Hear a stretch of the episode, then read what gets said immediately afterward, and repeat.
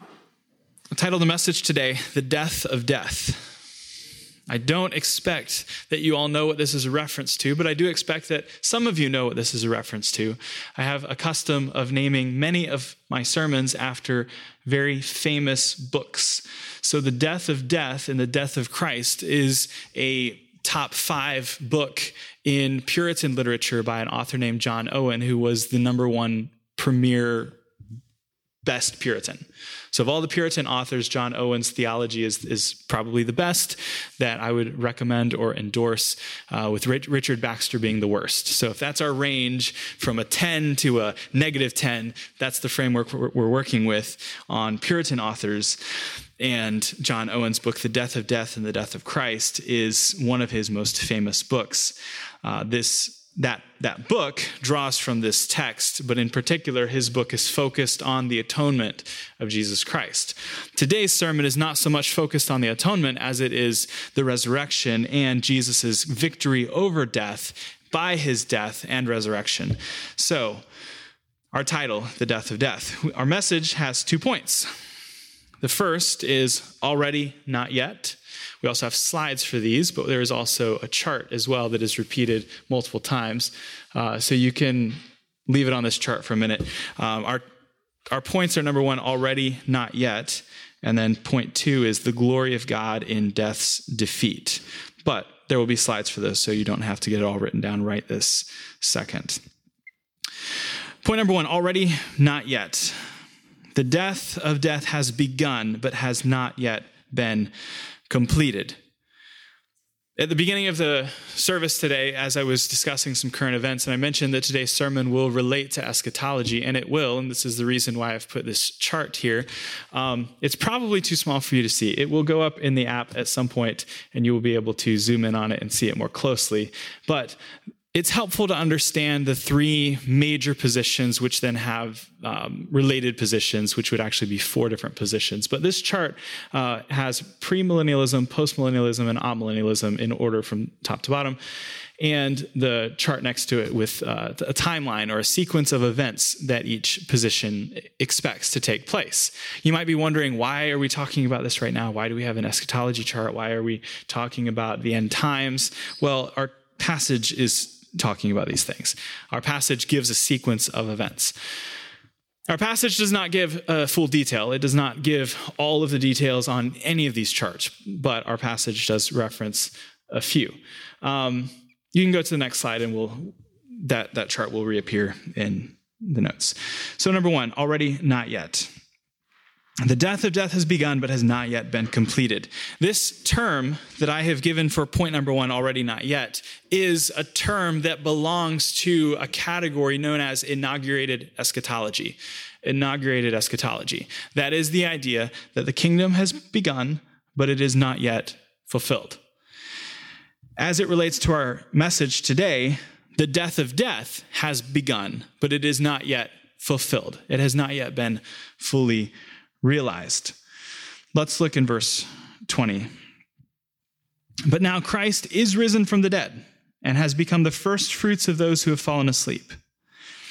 There are many things in the 8 verses that we're going to consider today that relate to both the already part and the not yet part. I was going to make those the 2 points of the message, point 1 being already, point 2 being not yet, but the passage didn't break down that way. It didn't line up that way, so we're just dumping that all in point 1 because these things are commingled together. Events that have already taken place are side by side in the same verse, in the same section with verses or with events that have not yet taken place. So Christ is risen from the dead. That has happened and has become the first fruits of those who have fallen asleep. For since by man came death, by man also came the resurrection of the dead. For as in Adam all die, even so in Christ all shall be made alive. That all shall be made alive part has not yet happened. We're still waiting that final resurrection, that greater resurrection, that is still in the future. That is the not yet part. But we're considering first in verse 20, Christ being the first fruits. What is that? What is that talking about? Now, Christ is risen from the dead and has become the first fruits of those who have fallen asleep. In Christ's resurrection, his rising from the dead signals the beginning of the end. His life signals the beginning of the death of death. In other words, when Jesus comes out of the grave, if death were to be personified as a person, death sees Jesus rise from the dead and says, oh no, my time is going to come to an end, and I can see it because Jesus is alive. Jesus being the first fruits, though, this expression first fruits is a farming metaphor. A farming metaphor from the ancient Israelite agricultural system and its related sacrificial system. So think with me. When the harvest would come in, farmers planted his wheat or his grain or his corn or whatever they're growing. The harvest begins to come in. The farmer brings the first portion of the harvest to the temple to give to God for a sacrifice. So calling Jesus the first fruits of the resurrection, that Jesus is the first of the resurrected, given to God for his glory, for his worship. Now, we will unpack that more later. But now Christ is risen from the dead and has become the first fruits of those who have fallen asleep. There's something significant about Jesus' resurrection. But let's keep moving. Verse 21. For since by man came death, by man also came the resurrection of the dead. For as in Adam all die, even so in Christ shall all be made alive. So Adam brings death, and Christ brings death to death. He brings an end to death by his death. So we have death in Adam and life in Christ. Hopefully, as I'm reading this, you are thinking of other passages that are related to this, such as, what do you think? Someone say it. What would be the premier other passage in the New Testament that is very similar to this in its reference of Adam and Christ? Well, we got Romans, right? 5. Thank you. Romans 5. That was more difficult than it should have been. Hopefully, more of you knew that and just were embarrassed to say it. But Romans 5 is the other passage that speaks of both Adam and Christ as our representative heads, the heads of this these two races of humanity. For as in Adam all die, even so in Christ shall all be made alive. One commentator said of this, how can Christ's resurrection embody everybody else's resurrection? Jesus rose from the dead. How does that rising represent or embody everyone else's resurrection? Well, Paul's answer is that in the same way that the first human being, Adam, was both a historical individual and a representative of his progeny or his ancestry or his lineage, so Christ, not in a ancestral perspective, but as a corporate representative, both as a historical person and as a corporate representative, Christ is representing his people. In the same way that Adam represents his people as a historical real person and a representative head, so Christ represents his people as a real historical individual and as a representative head. In verse 12, there's something going on as well that is... this debate about the resurrection, which we spoke of last week. There's that party of people in the church in Corinth who are saying, Jesus isn't rising from the dead because nobody rises from the dead. And we know this because, well, resurrection is impossible. Well, Paul deals with that, and we dealt with it last week in the message. But this issue is being combated again in our text, this section. Verse 12 says, now, if Christ has preached that he has been raised from the dead, how do some among you say that there is no resurrection of the dead? These false teachers are saying in the church in Corinth, there is no resurrection.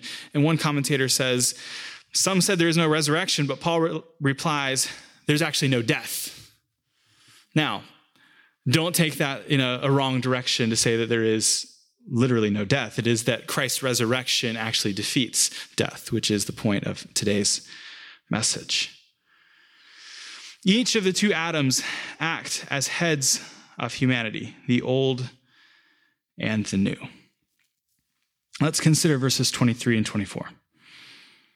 But each one in his own order. Verse 22, as in Adam all die, even so in Christ shall all be made alive. So there is this final resurrection, this greater resurrection that is going to happen, but there is a certain order, a certain sequence, or for you people who like math, an order of operations.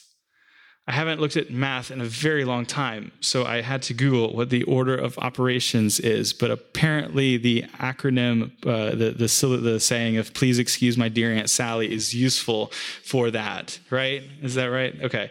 So that means parenthesis, exponents, multiplication, division, addition, and subtraction. That's the order in which you're supposed to solve the math problems. There's a sequence. You have to get the order right. Well, we've been given an order of events for this resurrection. Verses 23 and 24. So each one in his own order. Christ, the first fruits. Jesus being the first fruits, he's the first one. Secondly, afterwards, those who are Christ at his coming, who are Christ's, who belong to Jesus at his coming. Then, the third is, then comes the end, when he delivers the kingdom to God the Father, when he puts an end to all rule and all authority and power. Hence the charts. You can click on the next slide, bring the chart back. There we go. So if you can even see that, otherwise you can just hang tight and you'll find it in your phone in a few days. So first you have Jesus, the first fruits of the resurrection. And then secondly, those who are Jesus's people who are alive at his coming. And then the third is, then comes the end, when he delivers the kingdom to God the Father, when he puts an end to all rule and authority and power. Now, this concept that Jesus is the first fruits of the resurrection, speaking of an order of operations, should raise questions in your mind. If you've ever read the Bible, it should raise questions in your mind. If you don't have questions being raised in your mind, that's an indicator that you need to read the Bible more and you don't know as much about the Bible as you think you do. Within these passages, within any passage, there's references to other passages that are baked into the text that if you're familiar with the Bible, you should be thinking, wait a second, what about this? What about that? So the question that should come to mind is, was Jesus the first one raised from the dead? Because here it says the first fruits from the dead. Well, please answer my question for me. Was Jesus the first one raised from the dead? No. How many other people were raised from the dead before him? Do you have a, do you know? Do you have a number? So Lazarus and what else? Yeah, Tabitha. So we got two. Keep going. There's more. Oh, there's a widow's son. The girl, centurion's son. Yeah, that was the centurion's son, or daughter. Keep going, there's more. All right, well, we'll give you guys a pass. Four out of 10 ain't bad. So we have, in biblical order, we have the widow of Zarephath's son, raised by Elijah in 1 Kings 17:17. Secondly, the Shunamite widow's son, raised by Elisha, 2 Kings 4:32. Thirdly, the man whose corpse touched Elisha's bones. This is a lesser-known story, but it's in the book, 2 Kings 4:32.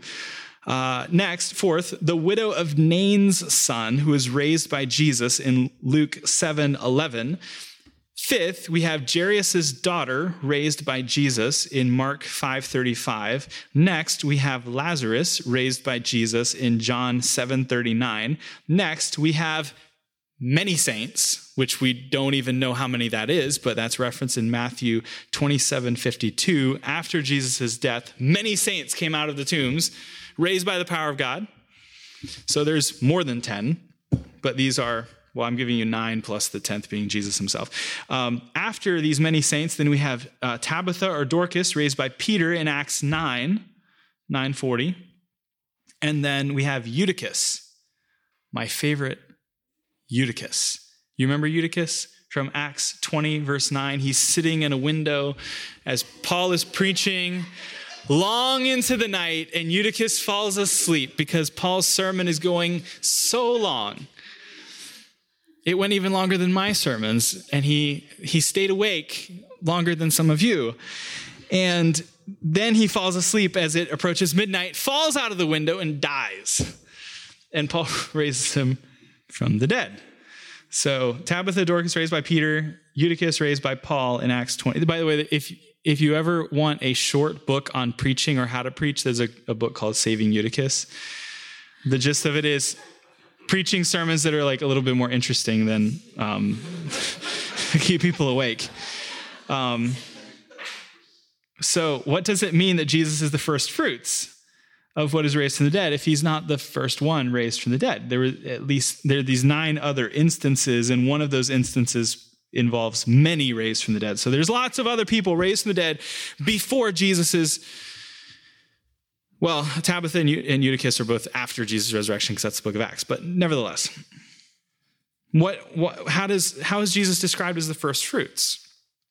Well, the answer is that there's a qualitative difference between Jesus' resurrection and the other 9 examples. It's not about quantity, it's about quality. It's not about timing, it's about the quality of the resurrection. Can you think of a difference between these people's resurrection and Jesus' resurrection? Yeah, Jesus didn't die again. All the other people died again. That's the difference. That's the meaningful difference, and that's what makes Jesus' resurrection the first fruits of this better resurrection, the greater resurrection, the final resurrection.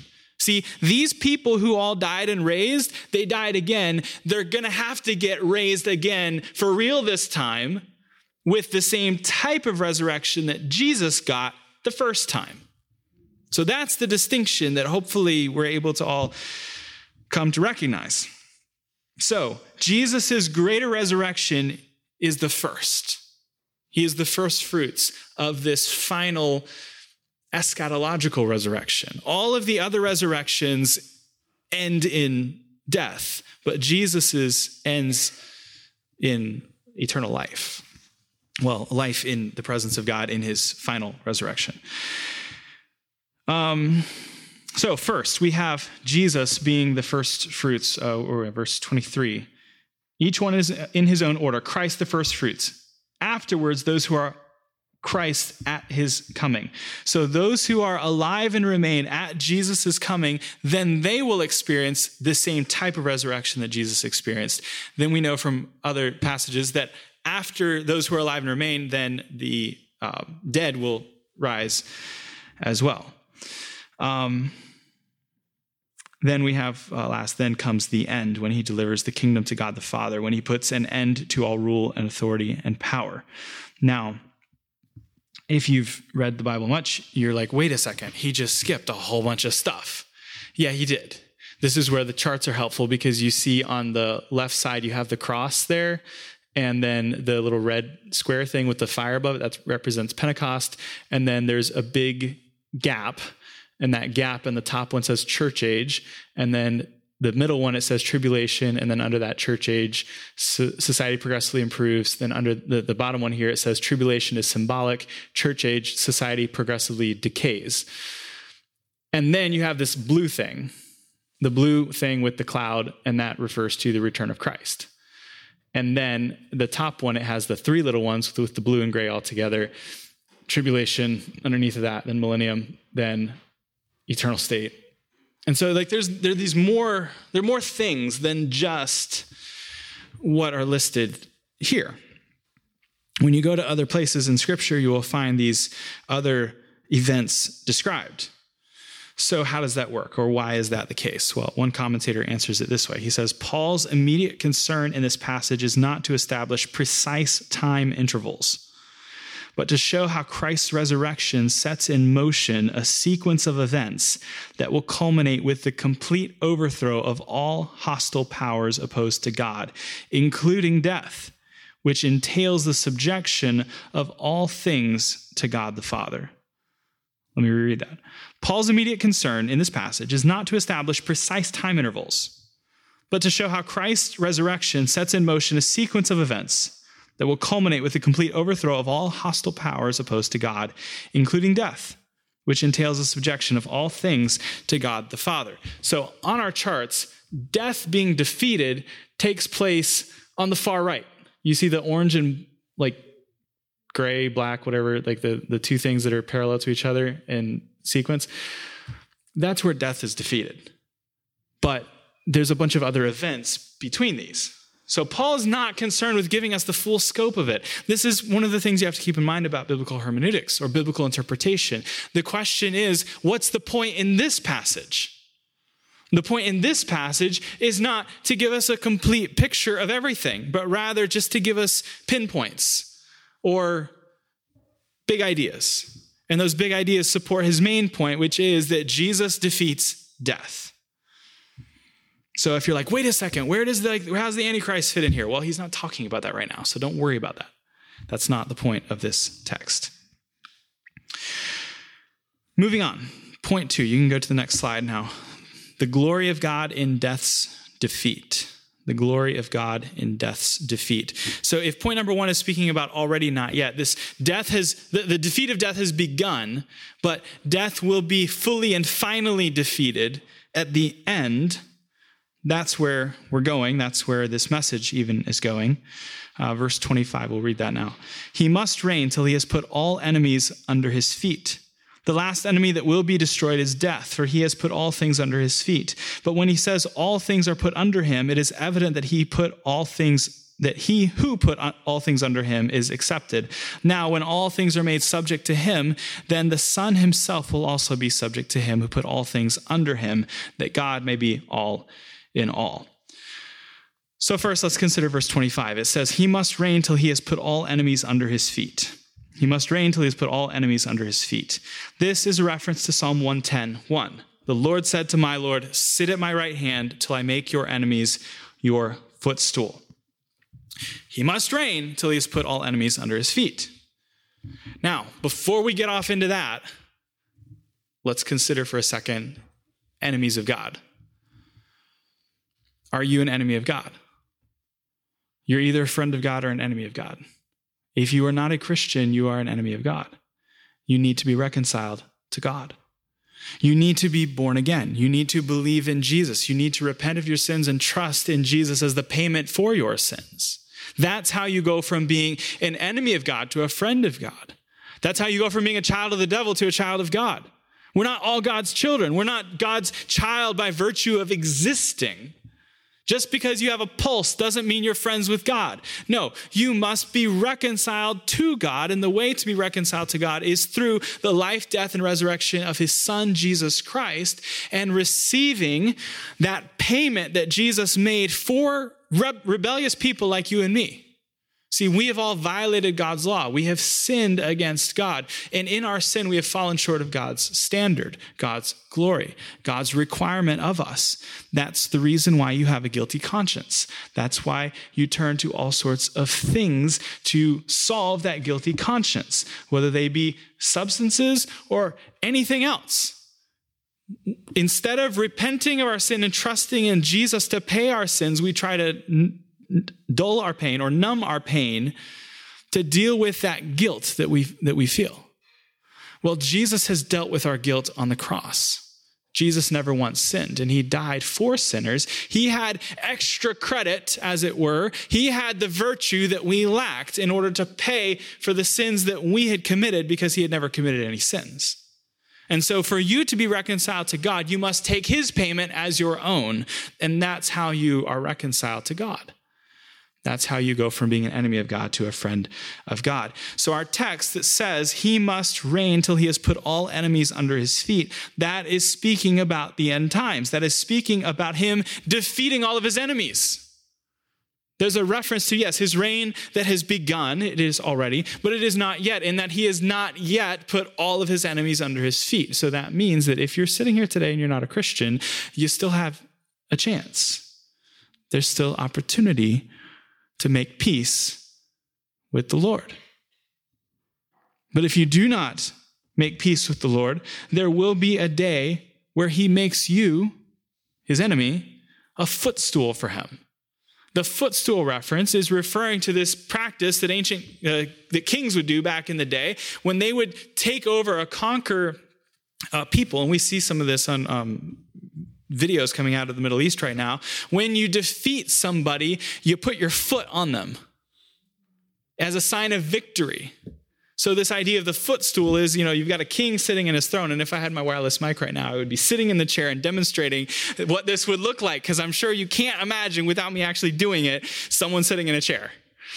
So the king is sitting in the chair and he's got his feet propped up on his enemy king that he just took out, that he defeated. That's the visual.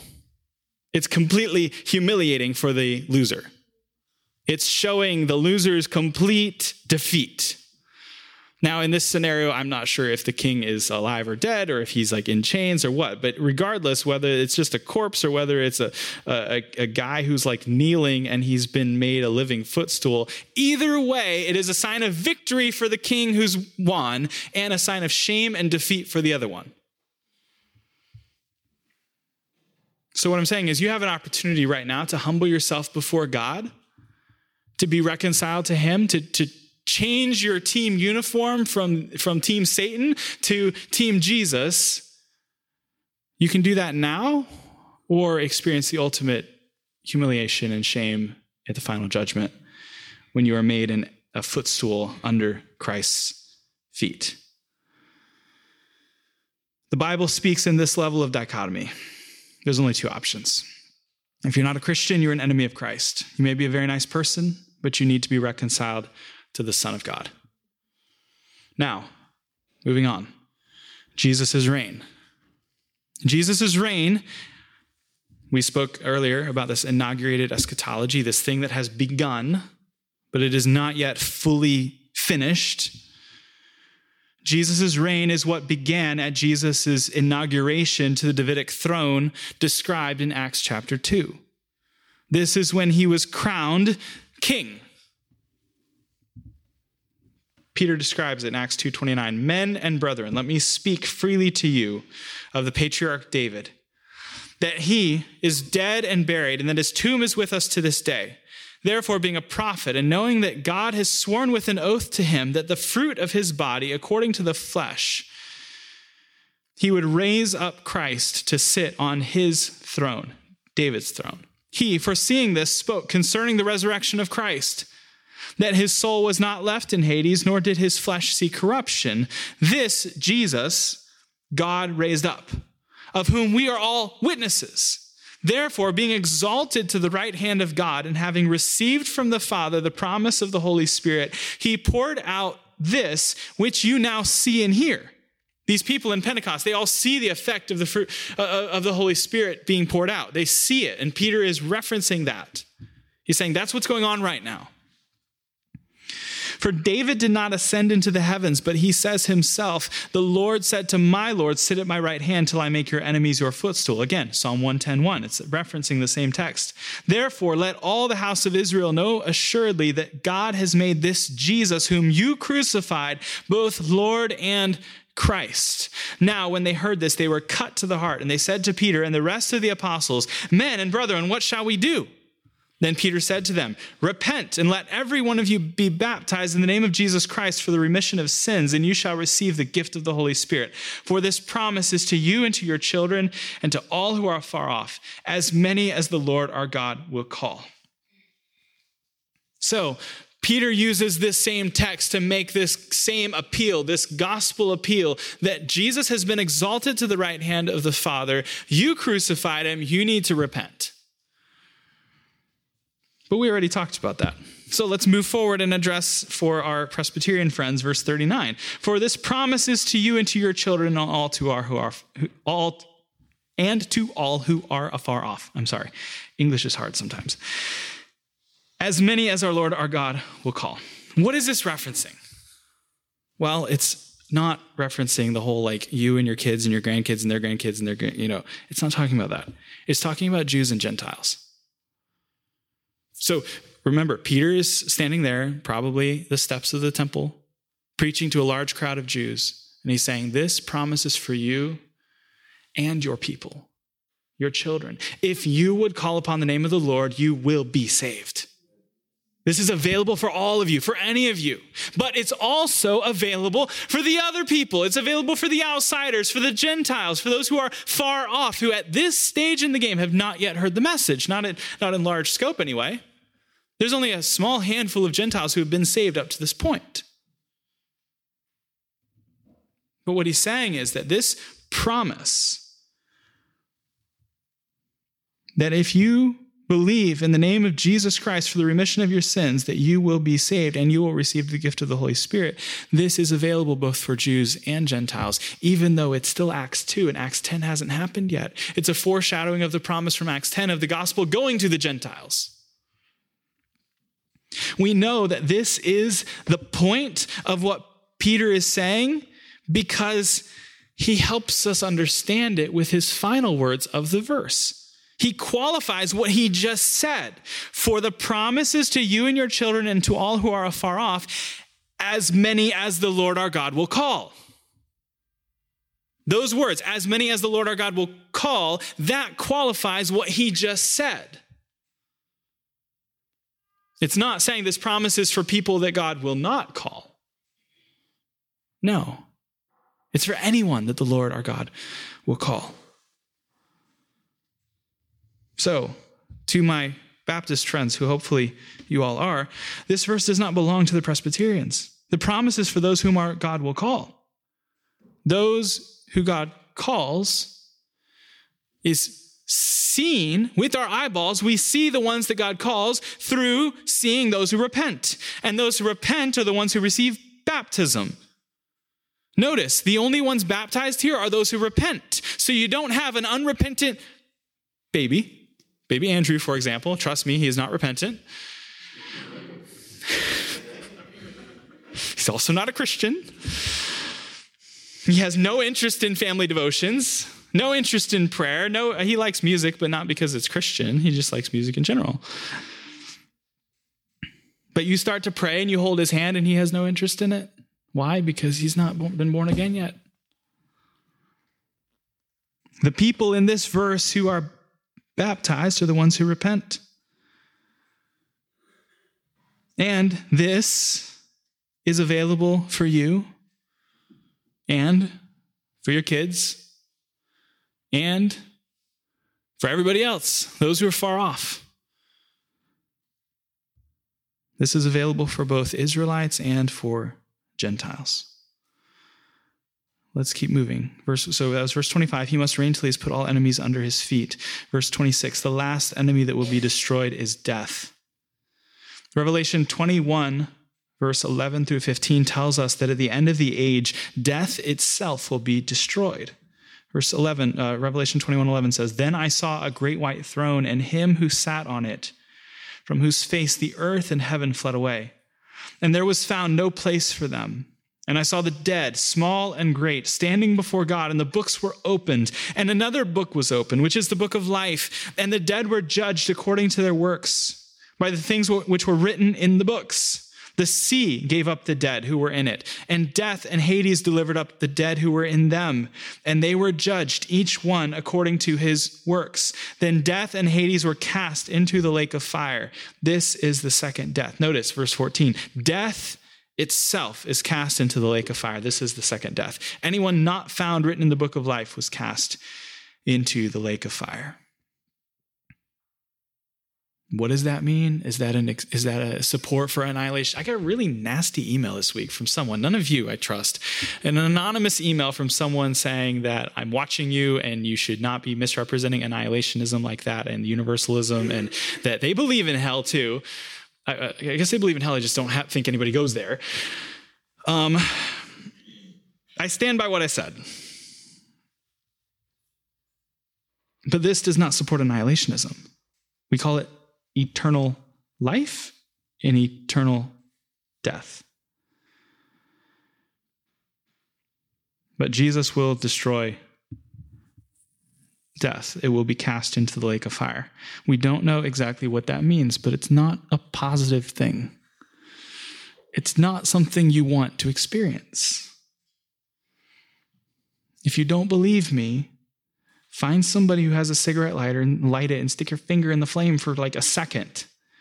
That's not a positive experience. Yesterday, it was a little bit cold in my office, so I turned on my little space heater that has like a fan and it blows hot air under my desk so that like it can be warm, like where my feet are and stuff.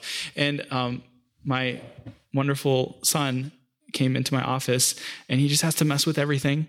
And so he grabs the space heater, and don't worry, Makita, it's okay. He's fine. You look concerned, but he's fine. But he grabbed the space heater. It's not that hot. And he's like, puts his hand on the front of it, and then he pulls his hand away. Why? Because it's hot. Did he burn himself? No. It just made his fingers a little warm. And he was like, oh, that's hot. Well, hell is hotter than that.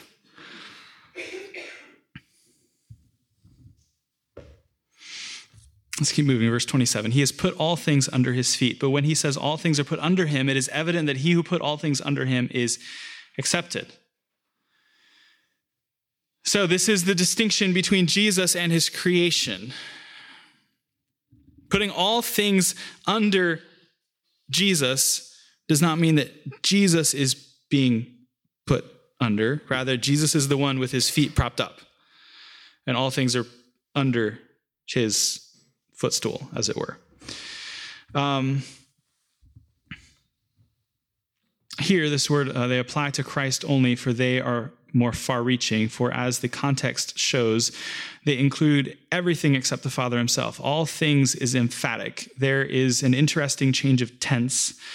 He has put, those words, has put, is in the aorist tense, pointing us to a single once-for-all act of subjection.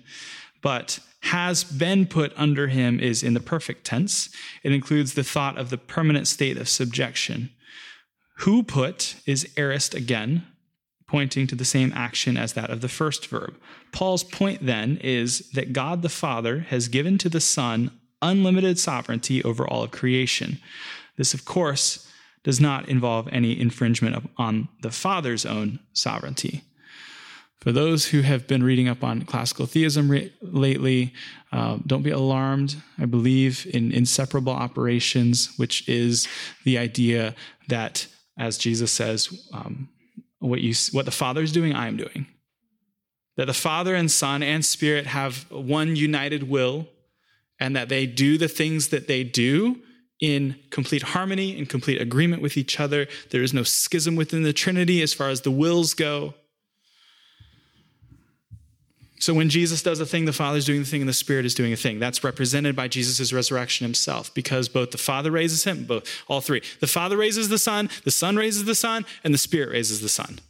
That's just one case study on inseparable operations. When you are saved by the Father, the Son, and the Spirit. All three persons working in complete harmony. It's not like God the Father chose you to be saved, and the Son was like, no, I didn't want her.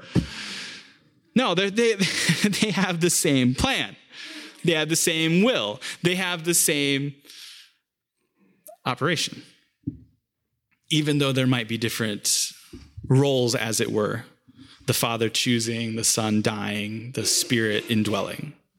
But they're working in perfect unity. Let's look at verse 28. Now, when all things are made subject to him, then the Son himself will be subject to him who put all things under him, that God may be all in all. This verse may cause you to think, wait a second, Andy, not even a minute ago you said you agree with classical theism, but this verse says that the Son will be subjected to the Father. So this must mean that classical theism is wrong and subordinationism is right, and that it's not heresy, or if it is heresy, then heresy is right. Right? Well, no, not so fast. Two different commentaries help us with this. The delicate theological balance in the Trinitarian involvement in our salvation that Paul has already shown in 1 Corinthians 12, 4-7 should alert us that these verses are describing, or that what these verses are describing is not the ontological relation between the Father and the Son and the being of God. In other words, this verse is not describing the essence of divinity, where there's a hierarchy or an eternal relation of authority. And no, there's nothing eternal about this. This is what is taking place in space and time post-incarnation, after Jesus takes on flesh. but the incarnate obedient Son's mission as the second man who will subject all of God's enemies, including death, to the lordship of the triune God, and then as a man will remit into the Father's hand the authority given him for his mission as the messianic king. So think with me in terms of either movies or video games or some kind of a cool story situation. You have a king, you have a father. And that father commissions his son, hey, I need you to go into this faraway land and I need you to conquer our enemies. And the son says, sure thing, Dad. So he goes out and he conquers the enemies and he brings back some captives. He killed a bunch of other captives. He brings back all the loot and he even rescues the prisoners that were from their own people. And so he comes back in great victory and he is rejoicing to present to his father the spoils of his war. Something along those lines.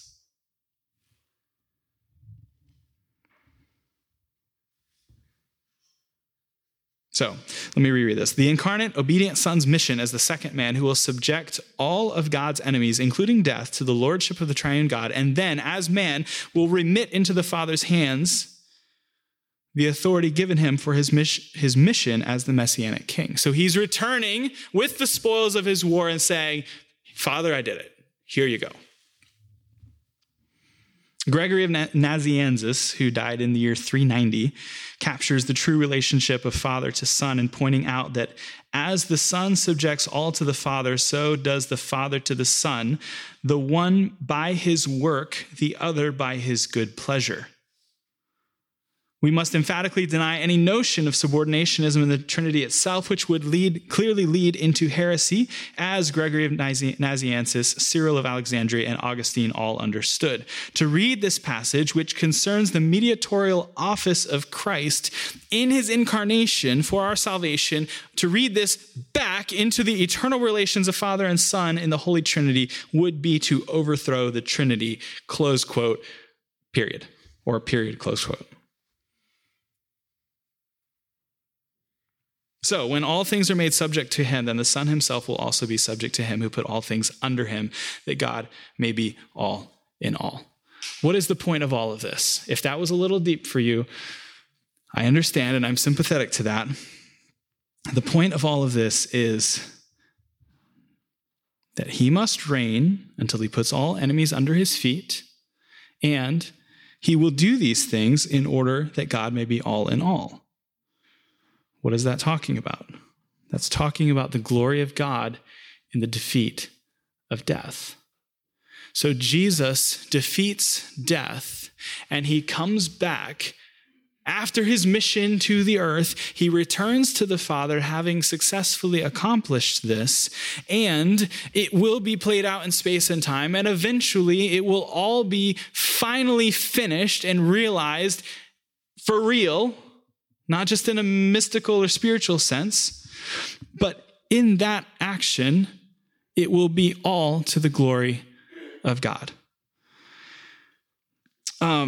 There was a thing I was thinking about talking about, and it didn't make it into my notes, but I'm thinking about it right now, so I think we should go there. Our text references Adam and references Jesus as the second Adam. A number of years ago, probably 10 or 12 years ago, I was driving on a long road trip by myself in the middle of the night, and I was thinking about things and long about, like, maybe upstate New York, maybe in the New England region. A scenario popped into my head, and I pulled out my phone and started recording and just started talking through basically what would effectively become a book idea. But then when I hit save the recording, it said, error, file corrupted. So it didn't record it. So it goes like this. Imagine with me Adam and Eve in the garden. Adam and Eve in the garden, they've been created. And you know how in Genesis it says that God comes to walk with them in the cool of the day. So the beginning, early in the morning, our triune God comes and walks with Adam and Eve. And they walk and they talk with God every day. And one day, the first couple let's just say Adam for simplicity's sake. Adam looks up at God and says, so you came with us and we walked together in the garden today. And you did that yesterday. And we walked and we talked. And the day before, and the day before, and the day before. And I don't really know what happened before that because it's all just black in my mind. But what about tomorrow? And the next day, and the next day, and the next day. Now pause. So that's our scenario for this entire project. Now in that pause, if it were this way, which we know it's not, but if it were this way, in that pause, after the scenario is posed to God by Adam, he says, what does tomorrow hold, and the day after, and the day after, and the day after? Across the mind of God flashes the entire plan of redemption. So what God knows is that there's going to be a fall. In fact, it might even be tomorrow. So tomorrow, a serpent's going to enter into the garden. That serpent is going to tempt Eve. And Adam will be standing there watching this whole thing play out. And he's going to let it happen. And then she's going to say, oh, you should eat it too. And he then is faced with this choice. So do I choose her or do I choose God? And then he's going to choose her and then plunge all of humanity into sin. And then this will lead to this conflict between their sons. And the one son will kill the other one. And then he's going to have to run away and be in hiding. And then they're going to have another son. And then they're going to have a whole bunch more kids. And then we're going to see the story of these descendants in the book of Genesis. And it's going to be ugly. It's going to be messy. There's going to be a guy named Noah. There's going to be a boat. There's going to be a global flood. There's going to be Joseph in Egypt and the children of Israel, this nation that will develop. And they will be bad trouble, but then God will rescue them and deliver them. And then this nation will be wandering in the wilderness for 400 years? A very long time. They will be wandering in the wilderness, suffering and experiencing all sorts of hardships. But then the Lord will deliver them and bring them out of this suffering into the promised land. And then they will continue to rebel and continue to sin against him. And then they will say, give us a king. So he gives them a king. And then the king turns out to not be so great either. After the judges, then there's kings and there's prophets. And it's all just not really going super well. Then the enemies from what we call Middle East today, they're going to come and capture them and lead them off into Babylon and captivity. This whole sequence is just lots of drama, lots of death, lots of destruction, and rescue. And then they are brought back into the land. And then there's these 400 silent years. And then after those silent years, the Lord appears to a little girl named Mary. And he's like, hey, you're going to have a baby. And she's like, how can this be? Because I'm a virgin. And then he says, well, the Spirit of the Lord will come upon you and you shall conceive. And this child will be born from the Holy Spirit. And then she's just like blown away by this. And then an angel appears to her fiance, her soon to be husband, and tells him the same thing. And this is an impossible situation. How is this going to be? Well, then this child is born and lives and dies a barbaric death, but then rises on the third day, and he has this group of followers who are all kind of sketchy. They've got lots of issues. And then those followers, they all deny him, and they reject him, and they run away. But then he rises from the dead and fills them with the Spirit. And then they are emboldened for ministry. And then this mission is established and described in the book of Acts. And then that book will describe how the gospel spreads to the whole known world. And then fast forward some more centuries, there's going to be people sitting on the other side of the world in this place called America, in this city called New York, gathered in a building on East 62nd Street, and they're going to be from all kinds of other places, and we don't even have time to talk about how the message of the gospel would get to those places either. And so this whole scenario in this situation that is described in flashing across the mind of God when Adam says, so tomorrow what happens? And the day after, what happens? And then the triune God looks down at Adam in the garden, and he just answers with one word. With, what does tomorrow hold? Well, with a smile, God looks at him and says, glory. So that's the idea. The idea is that this whole thing, this whole plan of redemption, is the glory and majesty of God, the weightiness of God, the wonder of God. That is what is displayed in God's plan of redemption.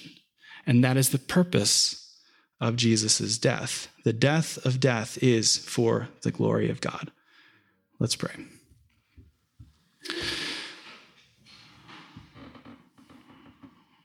Lord God, I thank you that you have given us your word and spirit, and that you have sent your only begotten Son into the world to save your people from their sins. We thank you that Jesus did not die. He did not stay dead, but he rose from the dead. And in his death and resurrection, he has defeated death's ultimate power. And he is displaying his glory in the world through his saving of sinners, and that one day when all of this is completed, when this whole program is wrapped up, it will be unto the praise and honor and glory of God, and it will display for angels and demons alike as it is being played out, and in the final judgment, it will display for the entire cosmos to see the glory and wisdom and sovereignty of God. I pray that those who are still enemies of Christ would repent and believe on the name of Jesus in order to be saved from their sins, that they too can be unto the praise of his glory in their salvation. I pray that this service today would be helpful to that end. I pray these things now in Jesus' name. Amen.